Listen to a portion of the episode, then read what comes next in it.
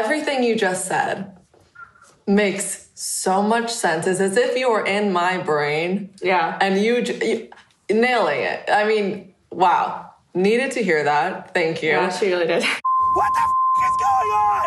I like to party. Jesus, honey, wax much? This is Unwaxed Get in, loser. We're going shopping. with Sophia and Sistine Stallone. We just become best friends. Yep. Everybody, and welcome back to another episode of the Unwaxed podcast with your favorite sisters duo, Legends, icons living, what you call an icon Tom living. Tom Hardy's favorite fans, Whoa. Sistine. and Sophia. Can I just say um, the amount of responses from my friends that people were saying about how much we loved Venom and Tom Hardy for the last six minutes of the last episode? If you guys are a true listener, go back, listen to our last episode. Is he the one? Um, and apparently, apparently, Fairly. people really liked it. And you know what I find really funny? When I hate an episode after we record it, it's often the one that people like the like most. the most. And it was so interesting because I couldn't understand. Maybe I, my girlfriend was saying that it was because it had a mix of us giving advice, but then also us being quirky and funny, and then the so transition quirky. But I, I don't know. Maybe are we just finally getting good at this podcast thing? I can't tell. Yeah. But we're also, you guys, still in Florida. As you can see, this is not a studio. This is not LA. This is not the old studio in Palm Beach. But We're back to the Zoom interview. And I know some of y'all don't love it, complain about the audio. if I see a one star because of this, I'm coming after you. But we promise you, we just finished our interview with our guest today. Mm-hmm. And when I tell you it is worth it to listen to this whole interview, Sophia and I learned so freaking much. Yeah. She is a life co- a relationship expert. She's a life coach. She's she teaches us so many things about Well, it's Chime in. I will. Sorry, I- you're on a roll there. No, what Jessica brought is all about how we attach to partners and how it also was something that maybe we had in the past with our parents and what we how we how we perceive our partner if they're more. basically sorry i'm so excited about jessica basically how you were raised and your attachment style as an infant is how you date today. And we get into the whole thing. How to handle someone that is a more anxious partner, how to actually be single and thrive, the benefits of online dating. Literally every question that you want asked that is a deep question is going to be answered on this episode. i mean it's awesome. So before we get into the interview with jessica sophia do you have a question for me? Are you stressed out? all the time Am I am I always stressed out, do you think?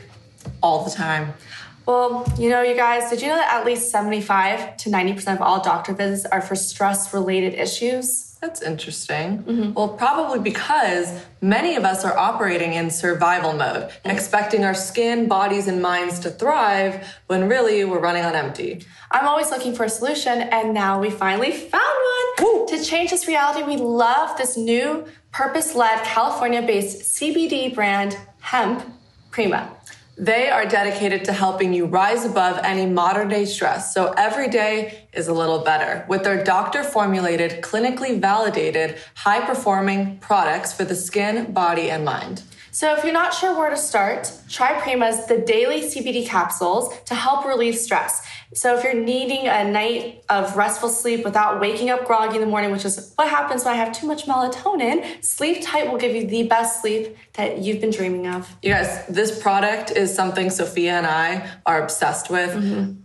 CBD is the way to go. Yeah. And I, I know probably people are out there, oh, it doesn't work. Oh, it's too voodoo voodoo. No. Nope. Nope. It works. So let me get you guys in on this offer. Prima is offering our listeners an exclusive limited time 20% off offer with the code UNWAXED. You guys, 20%. So head to prima.co with the code word unwaxed to receive limited time 20% off offer and get the relief you deserve so you can feel your very best every single day. Okay, without further ado, we're about to get into one of my favorite interviews that we've had on the show. Truly. So stay tuned for that. Okay, you guys, as you know, Sophie and I love giving relationship advice on this podcast, but mm-hmm. today we are bringing an expert in. Today we have psychotherapist, author of Anxiously Attached, relationship coach, and founder of the Self Full Method. Her method helps couples create balanced partnerships and break toxic patterns through effective communication, which is something we can definitely take Definitely. a note out of that. this is Jessica Baum. Woo! Jessica! Thank you so much for coming on the show today. I mean, Sophie and I really try to help our listeners with relationship advice, but to be quite frank, um, I think we give some of the worst advice I've ever heard. Yeah, I think we almost beat around the bush for what exactly the answer is. Yeah. And I think that you can definitely provide our listeners with the right way to approach anything involving dating or communication. Yeah, thank you for having me. I'm so excited, and I think it can get be complicated. So I'm happy to sit here today and kind of explain some of these things, um, so your listeners can get a better idea of what's going on inside their relationship, inside their body, why their thoughts are certain ways. It's important to get this information out there. Definitely. Right off the bat, I was thinking about it today because you counsel a lot of uh, couples, whether they're in a marriage or not in a marriage or everything in between. What's one question or one concern that you seem to be a repetitive pattern? Like, what is one thing that is almost the most common problem in most relationships? Most commonly, people uh, have different attachment needs, and um, I often see one person in the in the dynamic needing more connection, needing more time, maybe deal with conflict a little differently, and then the other person deals wants diff, has different needs and deals with conflict a different way. So there's this like kind of a power struggle around how and what we really need, and how do we actually really understand what's really going on, except the you know the fight about constantly like date night or our needs not getting met can become very surface level when really there are really deep deeper issues that are going on that can be worked through when you understand your own needs and your partner's needs a little bit more Right. And when I was going through your, I was stalking your Instagram page, and it was kind of exciting because I took a psychology class, and one thing I saw a lot in the class was about different attachment styles, as you just mentioned. And I really had fun learning about the different types. And I didn't even realize there was something like that where there was a name for it. And I think it'd be really important to, I I know there's four, right? There's like four main ones. Could you mm-hmm. explain what they are and what they represent and what they mean? Sure. And I think it's awesome that the like the regular world is starting to get really interested in this. I think it's more important than knowing your horoscope when it comes to Yes. dating. And so, you so know, we have it backwards. Yeah, so I'm like looking at my guy going, "Oh, you're this." Like, mm, I don't know if we can work Yeah, and you know, attachment styles are really patterns. And so they're the ways in which we adapted when we were really young to stay in connection or to survive. And a good chunk of the population has secure attachment, which just means they have a really good sense of self esteem. They're comfortable being really close, and they're also comfortable with space in a relationship. And so they kind of transition really well. However, even secure people can get anxious or avoidant if the partnering is, so it's a two way street. And then we have um, anxious attachment, which is the one that I focus on. And those people need more reassurance, they need more connection because when they were little, they had a little inconsistency. So they might get love and then feel like they're not going to get it again. So they always feel like they're a little bit empty or they need a little bit more contact. They have struggle with people who shut down or distance. It creates a lot of anxiety and fear in them because of how they kind of adapted as a child. Then we have avoidant attachment. And it's interesting because anxious and avoidant tend to really attract each other. And I can go oh, into Oh, detail if you want. But that attachment style tends to um, learn that I can't trust my needs are going to get met emotionally, or maybe the parent wasn't as emotional, didn't have an emotional IQ, or they smothered the child too much. So they learn to shut down, and they they're a little bit more the lone wolf. They're um, more independent. They actually excel really well in life in like more of accomplishments, but they really struggle with um, emotions and they struggle depending on other people. So anxious people can be a little over dependent, and I use that cautiously because when they depend on the right people, they actually thrive. And avoidant people tend to not trust enough people to really be vulnerable and learn healthy dependency because of their childhood. And then there's disorganized, which is actually embedded patterns of both because we take on more than just our primary caregiver. We can take on both our parents, but that's when someone can get scared when they get too close to someone and they're scared when they're far away. And so they can get really dysregulated in terms of knowing where to be in relationship to the other person. So if a guy or a girl is kind of coming after you a lot, it can feel, ah. And then if, if they pull away, it's, it's jarring. Anything, it's very jarring because they mm. don't feel safe anywhere in the relationship when, when I think I just scared. figured out. I think that's my attachment style. Well, I- I do be really careful with it because it's just embedded patterns, and you might show up that way when someone's really avoidant, or you know, with someone Mm. who's not secure. Those patterns will come become heightened when you feel scared. So, with someone who's still who's secure, you might have those patterns, but they're not as heightened inside your body. I mean, I have so many questions from what you just said. First of all, I think it's so fascinating that the type of attachment style you have today correlates to how you were brought up as a baby. And it's interesting because when you are a baby, you can't take care of yourself. You are so Vulnerable. vulnerable all of the time. So it's really those few years. I mean, what age do you think really sets you up for what your attachment style might be? Yeah, and it's such a good question because I'm sure a lot of listeners are like, "But my childhood and that, that how does that come and play mm-hmm. in my romantic life?" And there's mm-hmm. scientific proof to show this. But from womb to about 18 months, our primary caregiver is standing in as someone to self-soothe us. And we learn how to co-regulate, which means we learn how to be in sync with our person. And so we learn these adaptive mm-hmm. strategies, whether it's to cry louder, which later becomes an anxious person who's like reaching out a lot, mm-hmm. or to shut mm-hmm. down because we can't trust our primary caregiver. We learn these embedded patterns in our nervous system. They kind of get, they're like the foundational blueprint. And then when we become Right. adults, the story changes, the narrative changes, but the sensations stay the same. So it's hmm. it really is co-regulation is really about learning to trust your primary caregiver, being a unit because you're still one energetic unit, and the trust that you have there actually gives you the foundation to have trust when you're an adult. But if there's a distrust for whatever reason, and let's say your parents, not to blame parents, but let's say your mom was going through a lot of stress or a lot of anxiety and she couldn't attune and be in this flow state with you enough, you're going to develop a little bit more of an anxious base because she was struggling at the mm-hmm. time. Or if your dad was absent, you take that in and it's no one's fault because our parents are doing the best they can most of them. Mm-hmm. But we oh. embed those experience into our nervous system and then when our partner we reattach to an adult our early attachment strategies and our system gets activated the same way as when we were a baby. So it can get really confusing, but it all really does go back to like the early fundamental developmental years that lays down the foundation for your nervous system and your response when you're scared.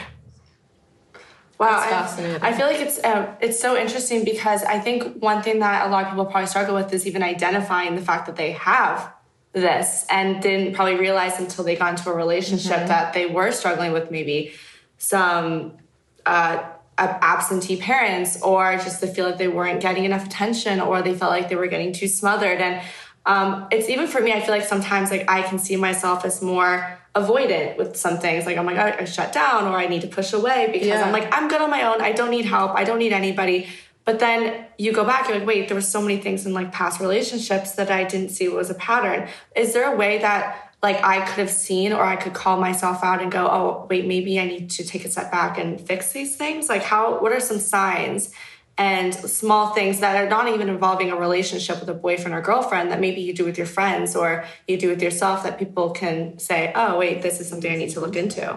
I mean, that's a great question. And I think that we have protectors.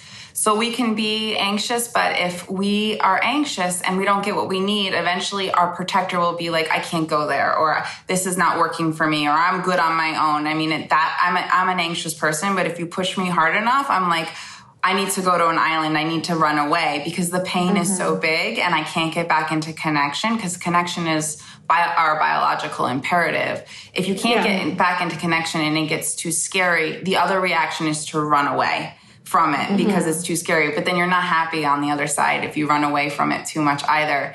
And I think, mm-hmm. you know, you, how, taking out of the context of romantic relationships, although that's where it shows up the most, we've all had that girlfriend or even guy friend who's so clingy and so anxious and they're coming at us and we're, we don't know what to do. We're feeling almost consumed. Mm-hmm.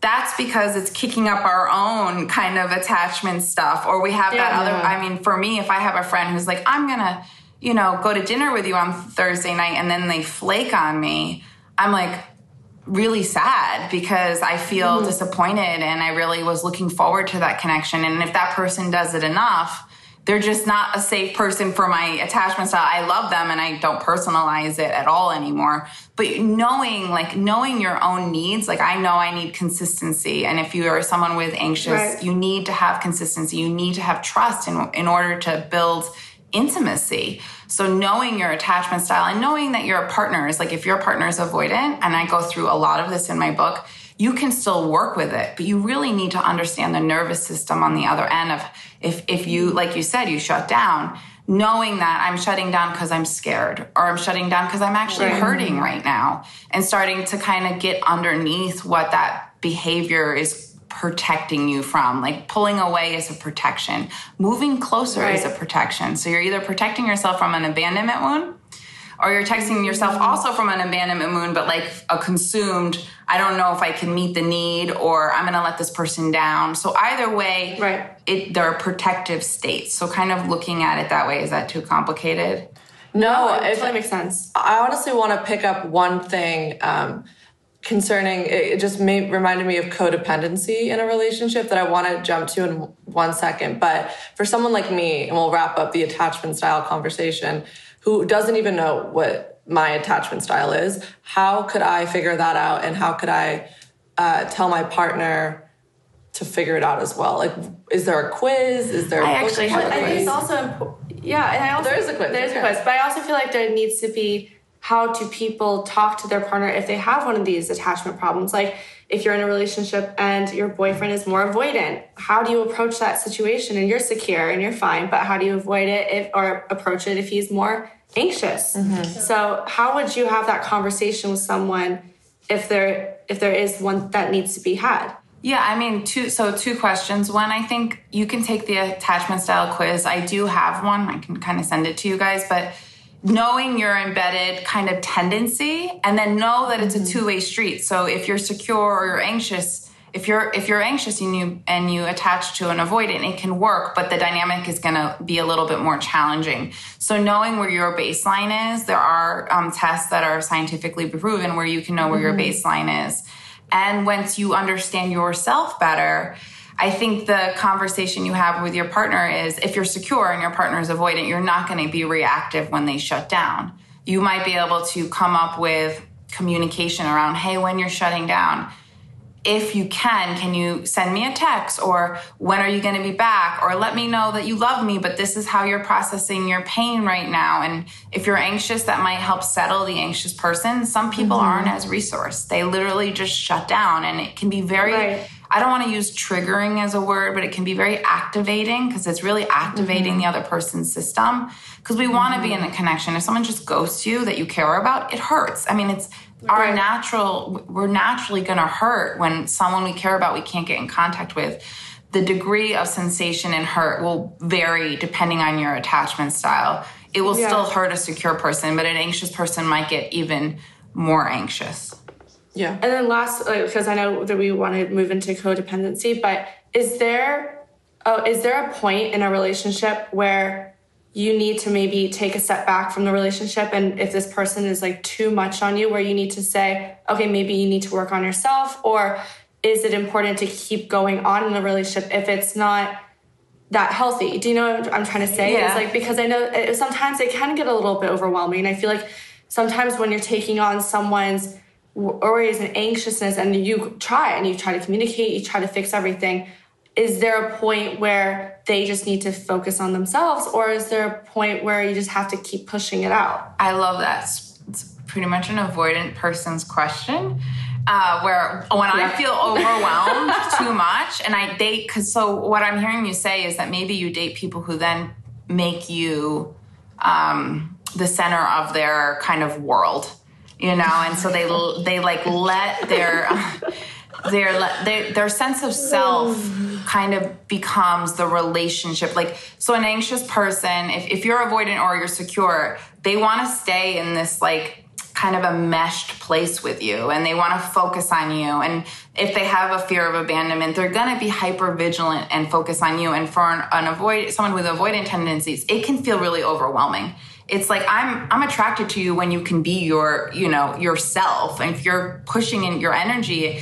So yes, you can have these conversations, but the intention around the conversation is this person is scared and they need more reassurance. So while I want them to be more themselves, I need to give them the reassurance when I have this conversation that, hey, I'm feeling like a little overwhelmed myself, which is my stuff. And I, I love you or I like you a lot and I care about you.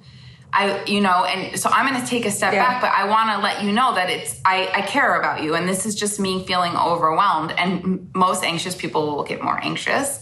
But a healthier anxious person might be able to s- take a step back and it might do them a favor. And then you can breathe again. So, and then you might want to step closer. And this is where the dance comes in. Oh, I'll get closer again. And then they get attached and then it becomes too overwhelming. And then you step back. And this is where we have more of the cycles.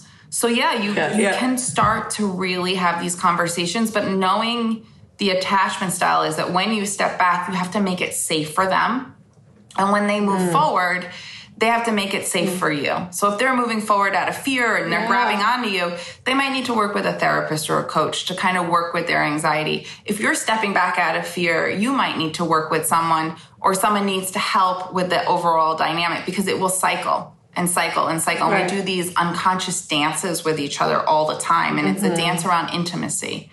So the closer we get, the mm-hmm. more overwhelmed I get. I got to pull back. The closer we get, the other person feels like I could lose this. I got to move forward. So we're really talking about energy here. So the conversation really needs to be around I feel safe here, and the other person's need is I want to be closer to feel safe. Right. And that's what we're bumping up against in in a more anxious avoidant dance, which is really what I'm fascinated about, and I wrote a lot about is is trying to understand that from a compassionate lens because both people are really struggling. The avoidant mm-hmm. person isn't trying to hurt you by pushing Right. you away. They're trying to calm down their system. And so it can Yep. feel hurtful. And the anxious person isn't trying to love bomb you or like smother you or need you so much, but their system is only calm when they're close. They need a lot of closeness. So sometimes it's it's a complicated pairing. It can work with a lot of conscious awareness and sometimes takes a third party to step in and really help each person mm-hmm. see that they're not hurting each other on purpose. This is literally how they regulate their system and they're not they're not co-regulating together enough or some fear is coming up which is causing one person to back up or one person to run closer. So once you start to really Jessica. understand the underpinnings, compassion starts to come in and then it's not about the behavior. It's like, "Oh, this is what they need to do to feel safe. This is what she Yeah. needs to do to feel safe."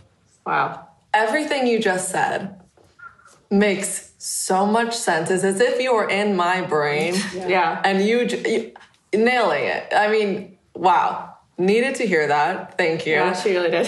let's let's move into codependency. I've had a lot of girlfriends, a lot of guy friends um, almost complain to me that oh my partner is so codependent and it drives me insane and sometimes i think that there is a really negative connotation tied to being codependent is it necessarily a bad thing No, and I thank you so much for a- answering this question. Codependency, asking this question, is a really poorly termed word because we are co regulators and we need Yeah. each other. But someone with a more anxious attachment or insecure base needs more. And what I mean by that is they need more reassurance, they need more contact, they need to depend on dependable people. And the only way to heal is actually relearning how to co regulate and lean on the, enough people because that's what builds inner security. It's when I trust you enough that I don't need to contact you all the time. It's when I trust you enough that I start to feel safe, right? And so if I don't trust, feel safe, trust is at the root what? Trust is at the root of it Yeah, and it comes back to parenting again in, in a felt sense in your body, but we all have needs, right? And so I hate when someone says I'm still I'm too needy. It means that they didn't get their needs met well when they were younger and they have mm. to learn to get their need needs met now with the right supportive people and it's not always your romantic relationship, sometimes it can be.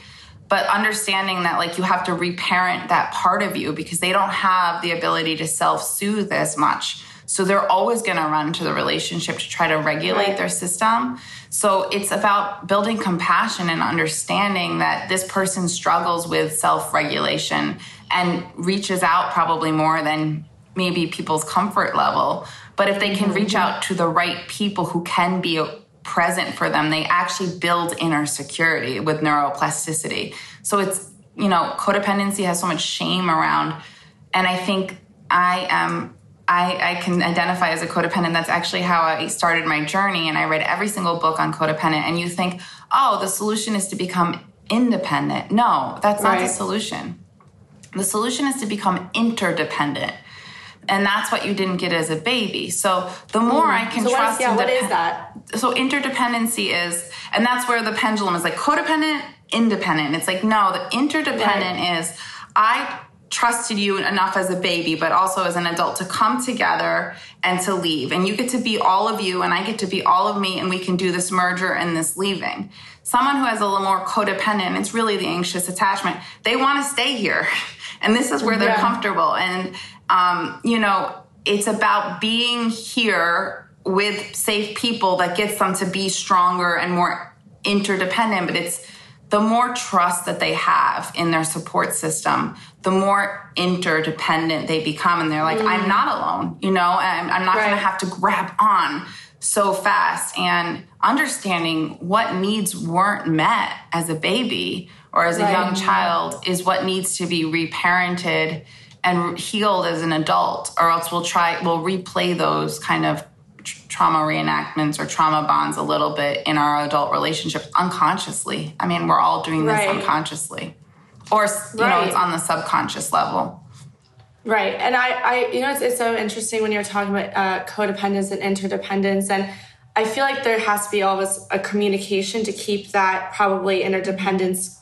constant because sometimes when you're in the new relationship, it becomes so overwhelming and you're only with each other and then you avoid all your friends. Or if you're in a long term relationship, it's very consistent and it's comfortable and you stay with just that one person. And sometimes when you become codependent, it's not a bad thing, but you tend to make your world a little bit smaller because you just have your one person. Um, and to be interdependent, do you think that there needs to be a chat that has to be brought up probably yearly or whatever it is just to remind each other like we need to have our independence but also our codependence on each other to make this relationship the healthiest it can be is it uh, like how do you bring up that conversation without it sounding like there that's- there's a problem That's a really great question, and I it's two it's two part. One, every relationship goes through traditional phases. So the honeymoon phase, the power struggle, and then you have a more conscious phase.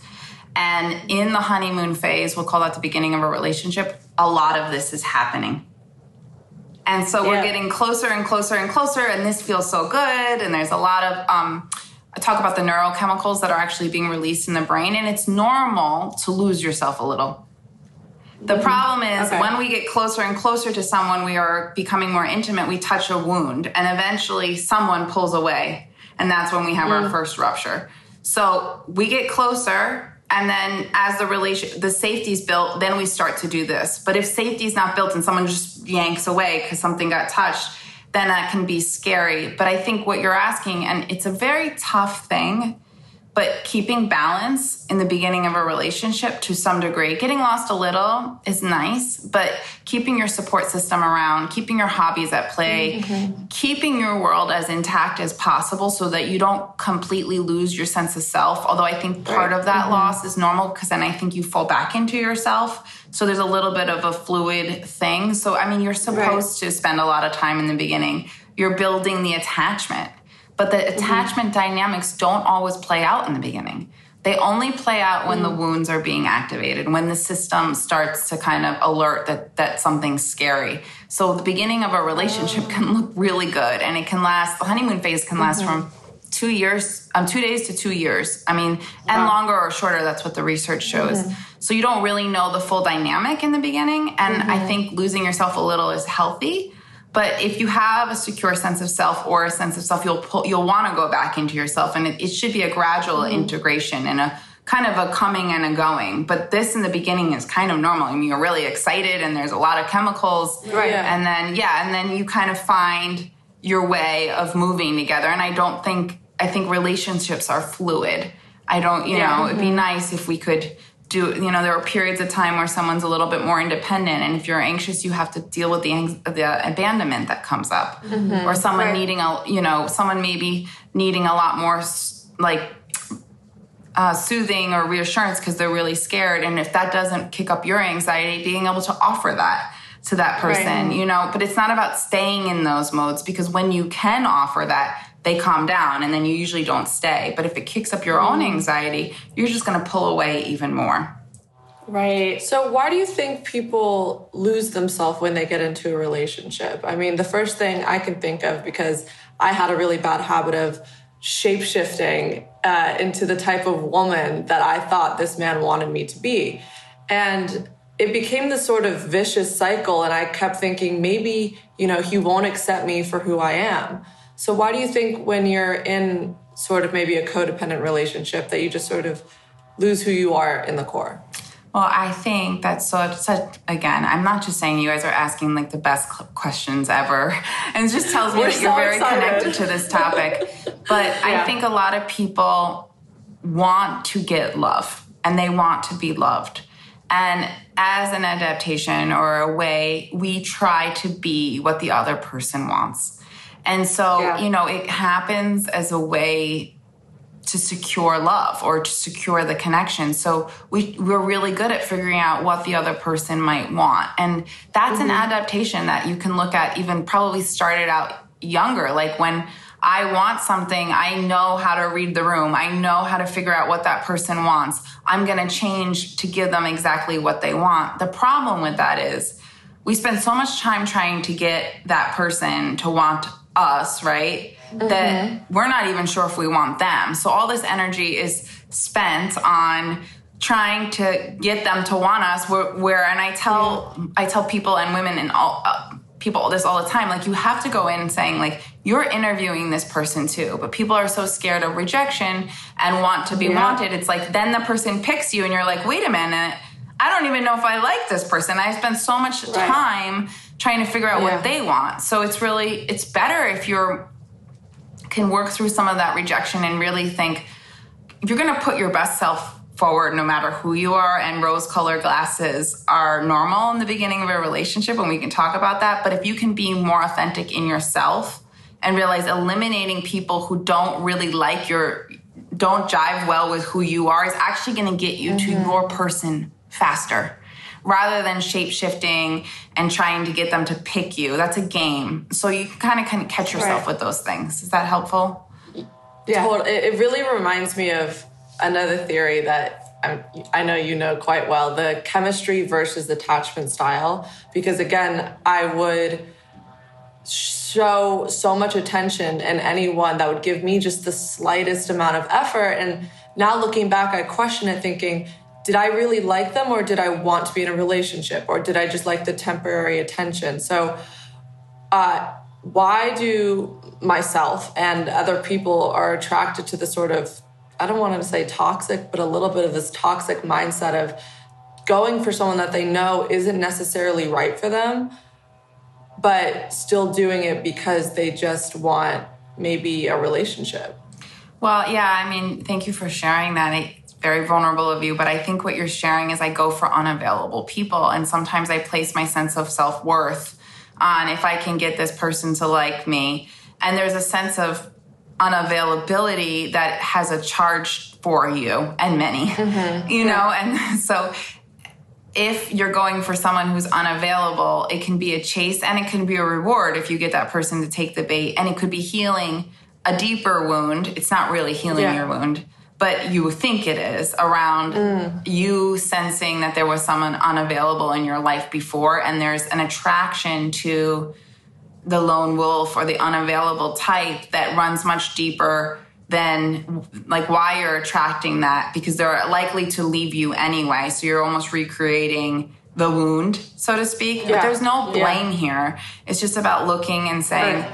okay i i am attracted to people who aren't really available And so maybe Yeah. that's my way of recreating this sense of self worth through an earlier experience. Or maybe when a really available person comes up and sees me, I'm like, whoa. I think so it's great that you guys are in such different places in your relationship and you can each review Mm-hmm. independently. And I think, you know, it's good that we're here today talking about the early phases, the, the end phases, the power struggle. You know, how do we get conscious about these things? How do we know if we have a good match ahead of us, right? And yeah, that's the thing. Is like it's kind of interesting because we're in two different places in our relationship, and still the question is always at the end of the day, is this person for me? Like Yeah. I'm wearing the rose-colored glasses, and I'm in this very new relationship, and everything seems completely perfect. And this honeymoon phase, I make jokes saying, "When is it going to be over?" Because I'm like, "When's the pin, when's the nail going to drop, or something going to happen?" And then for her, it's a totally different situation, and it's still the same question at the end of the day. Um, and when it comes to both, what is the I would Like, say, how do you know you're fighting for the right person? Yeah, like how do you know that with the rose-colored glasses and the newness that it's the right person, or that the Because end of the relationship that it's still the right? I mean, it's it's so true that in the beginning, like you said, um, I mean, I've never been in a two year long uh, honeymoon phase, which sounds That sounds amazing. I'm like, sounds hope so. amazing, but you know, when that phase does fizzle out, I don't know if we're attracted to the excitement of a new relationship or like, wait, wait, wait, what happened to it? I, it was so much fun in the beginning. Or if it's just a cycle that's natural and we have to get used to. So, yeah, again, the question really is how do you know that this person is genuinely a good match for me or not? Yeah, and I felt like something when you were sharing um, that that was like a deep question for you. I think that um, so every relationship, a psychotherapist called it ruptures, but every relationship has conflict. And how you handle conflict is an indicator on the intimacy and growth factor of the relationship. So, in the beginning, you can talk about how you handle pain. What do you do around conflict? What are your needs? What's your attachment style if you feel comfortable having those? And, you know, starting to understand how this person adapted. And until you have conflict, because really healthy conflict is about coming back to the table and building empathy. So when you have conflict and you're in a healthy relationship, you come back and you start to see each other's lenses rather than debate all day as to who's right, because you're both right, you're both in pain. So when you can build empathy for each side, that is the resolution, the resolution because that brings you mm-hmm. closer. So mm-hmm. conflict is normal. How you handle conflict is normal. Empathy is a big component on both sides. Mm-hmm. And learning to compromise in what your needs or what their needs are or what's really going on and how do we compromise actually grows the relationship closer. But you need mm. humility, you need mm-hmm. empathy, and you need you need a couple key ingredients because or else you're just going to stay in defenses and you're going to be arguing about like stuff up here when it's really you need vulnerability. Like both people need a, a degree of vulnerability too.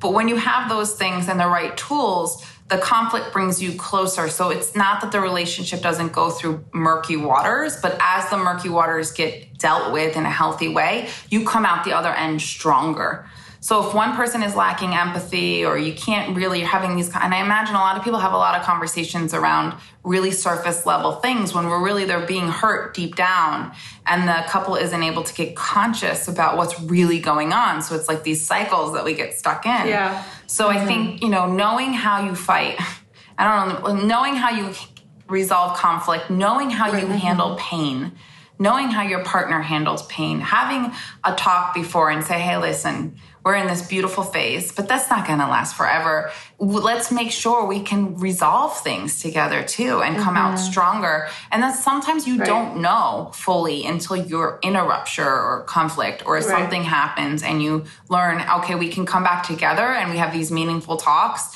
We might not be changing each other's behaviors, but we're starting to understand each other's behavior from a deeper level. Mm-hmm. And Right. that actually what is what gets you to a more conscious relationship. Yeah, I think that's a really that's very well said, and I think it also takes a very mature, emotionally Aware, intelligent person, an aware person to do that. Because I think a lot of people um, don't even want to come to terms with how they feel, or don't admit that they're an anxious type or a nervous type or whatever it is. So, I mean, yeah, I, Yeah, take open dialogue is truly the only way to do it. I would love to talk about sort of the opposite um, and feeling really lonely, whether you're in a relationship or not. And there's this weird negativity surrounding being lonely. You know, you Or feel being alone. Being alone, like you feel scared, you think it's embarrassing, you're anxious, uh, and like actually you had posted something that I found that was really profound that you could be out of a relationship and feel lonely and you could be in a super long marriage and still feel extremely lonely. So how can someone shift their mindset from thinking it's not such a bad thing to be lonely? So it's definitely not a bad thing to be single. And I think you're right. Like there's a lot of stigma. I think it's moving in the right direction, but I understand um, where you're going with that. I think that, like I said, so being single can be the most thriving place and healing place mm-hmm. if you have good connections. And we're meant to be in relationship at the end of the day, but we need to spend some time with ourselves getting to know ourselves so we have a secure sense of self and part of that is being in community and having intimate friendships and feeling really safe in the world and not needing some relationship to give us a sense of identity or meaning that's a really fundamental start to kind of building who you are so you can bring that to the relationship and it makes me sad because you guys are a lot younger than me that it's still kind of seen as like, oh, you're single. Because I actually Right. think I've seen some of the most fulfilling people in between relationships for a while have amazing friendships and do amazing things. And then someone new floats into their life when they're ready. And we don't always have a crystal mm-hmm. ball and we can't always predict that. So trusting that the quality of your relationships, whether it's friendships or romantic, is important.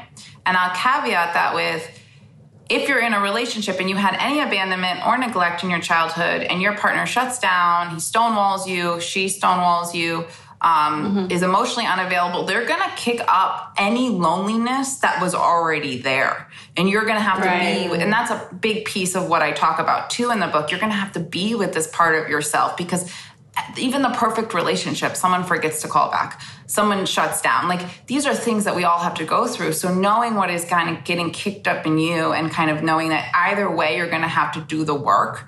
And I I just think that we're always in flow. You know, and we're in flow with mm-hmm. a group of people, like our soul pack, you know? And so knowing that Right. sometimes when you're not in a romantic relationship, you're still in a flow state and, and pulling in Right. more awesome connections is actually a way to get fulfillment before you call in your new person, so to speak. And then when you Right. put, pull that person in, it's not about that person, it's about integrating them into what you've already Right. built. Like you don't leave your world because there's a new person. You say, okay, now I'm going to spend some time with you, but then I'm going to bring you into my beautiful world and, and I'm going to go into yours and we're going to form this new co-created world Yes. where you know I still keep my friends and my hobbies and this and that and and so we're joining energies but we're not dropping our world completely so actually being single is a really really beautiful and healthy place to work on all these things and healing your attachment can happen when you're single with really supportive friendships and it's sometimes a safer place to start if you're not already in a relationship Uh, completely. I completely agree. I think more people need to be proud of being single because that those moments that you have with just yourself are really the you got to take that time to figure out who you are, what you want, what you're looking for, and then when you have come to terms with that, then the right person will, like you said, puzzle piece into your life in a really cohesive And I think it's important that you also like mentioned like you should still go out with your friends. You should still go date. You should figure out who you are because it's I think a lot of people they'll shut down and they'll go, you know, like I shouldn't date anybody or I shouldn't be doing this or I shouldn't they make like these definitive statements when you're a human being, you're a well-rounded person. You should go out and keep that communication with whoever you're dating and your mm-hmm. friendships and with yourself and keep those hobbies and then that person will come along. And I feel like sometimes when someone's been in a long-term relationship, they'll probably go completely opposite and like they won't date for a while. Do you think that it's important if even if you're in an anxious attachment style to keep dating to practice? Because if you're newly into the single dating game, what do you suggest people do to approach it the easiest way without Yeah, without because you overwhelming sometimes themselves? forget your little tips and tricks. Yeah, because sometimes you get you lose it so far behind. You're like, how am I ever gonna find the person because I haven't put myself out there, or I feel like every guy I go out with it's horrible. So how do you mm-hmm. reshift that mindset and go the best and whole way you can? Well, a lot of what you're saying was correct. So, if you're grieving a relationship and you're feeling a lot of abandonment, it's actually not the best time to go out and, and date. You could end up re mm-hmm. re hurting yourself. You're better off Okay. dating your friends, and, and what I mean by that is being around really safe people. Um, and Right. because if you go out and you're still in a very abandoned or wounded place, and the date doesn't go well, it can send you spiraling. So knowing mm-hmm. that, like, where am I? Do I need to build up my my support network and feel really secure in myself before I put myself back out there? But the piece that you said that mm-hmm. was right. Mm-hmm. So you don't want to stop your life. Even if you're in pain, you might want to tend to that pain and bring that pain to someone, but then try to start to do the things that made you happy before. And eventually, and this goes back to a lot of neurochemicals in the brain, you start to be happier in your life, then you can start dating. Now, if you're Right. someone who's not going through a grief process and or and you know i'm not i'm spiritual so like if someone lands in your plate and you're not you're not dating from a sense of needing you're dating from a sense of openness right, Right. if you're mm-hmm. needing go need on someone who can meet those needs not a new Right. person. That's a person who's like jumping from one thing to the next. Go need on a therapist. Go need on your family. Go go and try to mm. transfer that but if you're open if you're just like open and you know a date comes by or you know if you're open and it just kind of flows fine. And if you're also mm-hmm. done a- a work and you feel really good and you want to put yourself out there and start dating again that's okay too. It's kind of like where is it coming from is it coming from this abandonment wound and then you could just really hurt yourself and i need to build that support system back up and myself back up or is it coming from a place of i can be open sit down with another soul meet them leave if it doesn't Right. work out i'm not in shambles so you kind of just want to check in with yourself and see where you're at does that answer Right. It's a hundred. It's all about having the right intention going into it, Yeah. and not trying to fill a void that you know. You still want to fill that void but you want to fill it with people who actually can help you fill it and then you can Yeah. The the sustain it Yes. yeah, the healthiest void to fill. Like you want, it doesn't have to be a guy or a girl that you're Yeah. dating. It can be your friends. It can be the hobbies that you do. It can be the family that you have. Whatever it is that is the most comforting Mm-hmm. and warm sense of like secure and place that you So can. Yeah. hypothetically, just to wrap up this amazing. Yeah, I love this episode so Amazing. much. I would talk to you for hours more if I really could. But say if we are ready to date, we have the right intention. I don't know if we're millennials or Gen Z, but some people would argue that the best way to meet someone today is through online dating. And I saw that you had posted someone how to how you suggest online dating to find the most success. Now, how would you go about it? Because we've dabbled, and I can't say it was a success for me. So, what do you recommend? Um, that's a good question. I mean, again, I think a lot of people who want to date would go to a bar and it's like then they're scanning the room for who's available. I just think online dating, and I say this gently, puts a lot of available people in front of you. Everybody's being vulnerable. I'm on here, I'm looking for a partner, or I'm looking for this, or I'm looking for that. So you're mm-hmm. you're kind of eliminating the looking process, but you gotta be careful because a lot of people online are now just addicted to the online process of like going on and dating, blah, blah, blah. It, it becomes like a cycle that can be really toxic too. So while it mm-hmm, right. eliminates the, I want a date, where do I go? And here you go, here's all these mm-hmm. people. You still have to know how to sort through that and find a good match, which I do talk a lot about in one of the courses, which I'm actually giving that course away for free for pre-orders if anybody's Oh, interested. So that that Oh, it's yes. dating for anxious people, but really how do you know how to sort you got to represent yourself in an authentic way. How do you know if someone's a good match? And it's yeah, there's a lot of variables out there, but I, I think having options is good if you have the right ability to sort through what's right for you.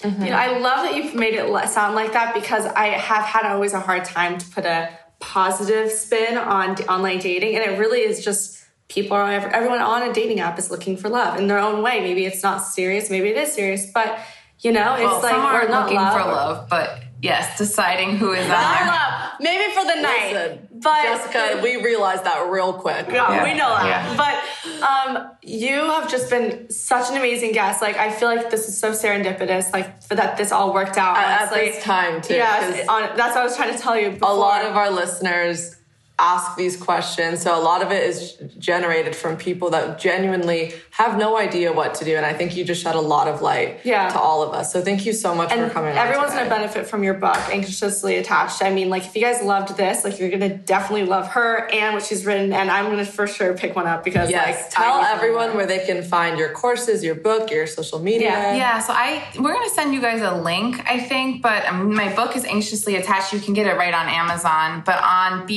beselffull.com, that's my um, my website. If you put your information or the coupon code into the website, um, there's a bunch of like meditations and the free course is is offered, and all these things are offered to help you start now because this is a few weeks out. Um, so yeah, so you can Google me, Jessica Baum, and Anxiously Attached on Amazon or beselffull.com is my website. So you guys have been awesome too. It's it was just a pleasure to talk to you, and it's so sincere that you guys want to know about this stuff, and Yes. it's exciting for me to talk to people who are like, "Oh, I want this information." I really, and it's it's important to get people this information because we're all looking for sustainable, quality relationships, and it can be confusing. It can be confusing, and I learned a lot today, and you completely exceeded our expectations. So thank you so much Thank for you. coming on. Thank you. So we'll see you guys next Tuesday. Bye, guys.